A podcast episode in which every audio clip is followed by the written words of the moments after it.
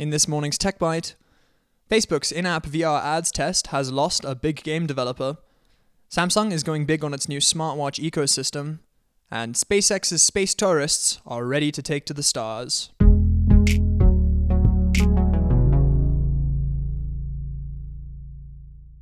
Welcome to Stuff Magazine's Tech Bite, a quick wrap up of all the local and international tech news you might have missed. Last week, we saw that Facebook was starting to test adverts inside various VR apps.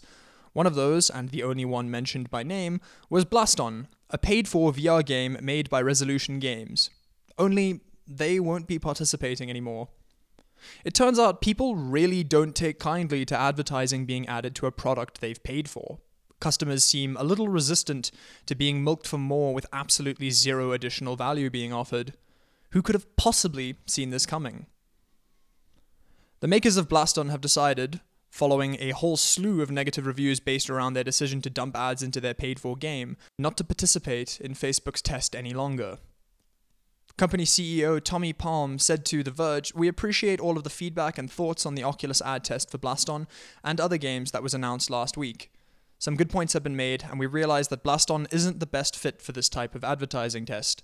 Therefore, we no longer plan to implement the test in Blaston.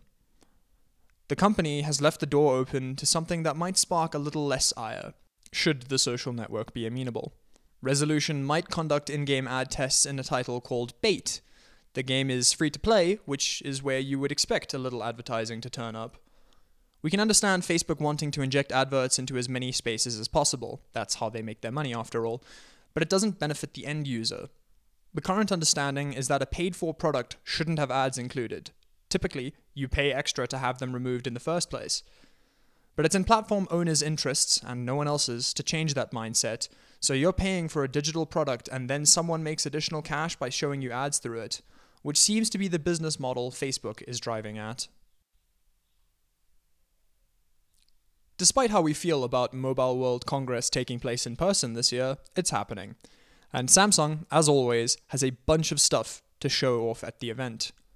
We're expecting smartphones, obviously, but that's what we always get at MWC.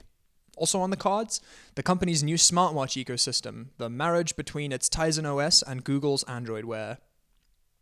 The South Korean tech maker revealed its new Wear OS at this year's Google I.O. event, but it's at Samsung's virtual MWC briefing that we're going to get a deeper dive into what it is and what it can do. The official event page has some clues as to what to expect, offering some pretty bold claims.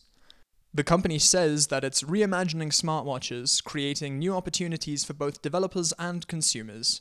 And we're enhancing security, giving people the protection they need in an open and connected world. The Tizen system, found in Samsung's wearables, is widely considered to be the best implementation for a smartwatch not made by Apple, but Samsung's app support leaves a little to be desired.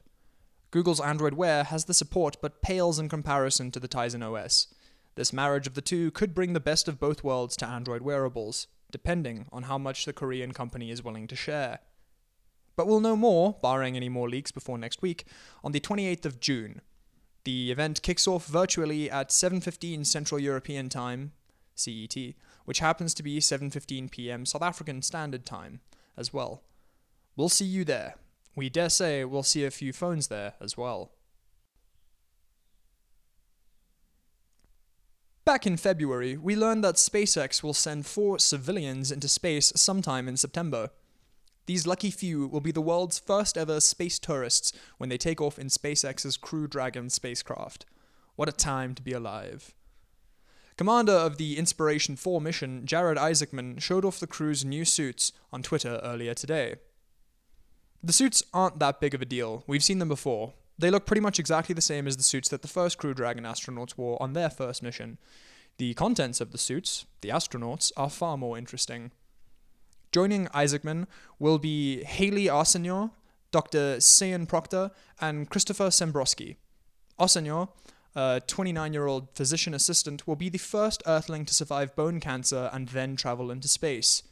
She will also be the first to do so with artificial leg bones. Dr. Proctor, a trained pilot, was selected via an online business competition, and Sembroski, a veteran of the US Air Force who now works for aerospace company Lockheed Martin, are the third and fourth crew members. Training for the mission has been ongoing for the last several months and included a ride in a centrifuge to experience G forces expected to be felt on launch, and a hike up a mountain. Sounds like fun. Jokes aside, the successful completion of the Inspiration 4 mission could mean we, as a society, are one step closer to reaching beyond our solar system and venturing out into the big black unknown. It will also mean SpaceX could make space tourism a real thing. We wonder when the first space McDonald's will open. Thank you for listening to Stuff Magazine's Tech Bite. We'll be back again tomorrow with all the local and international tech news you might have missed.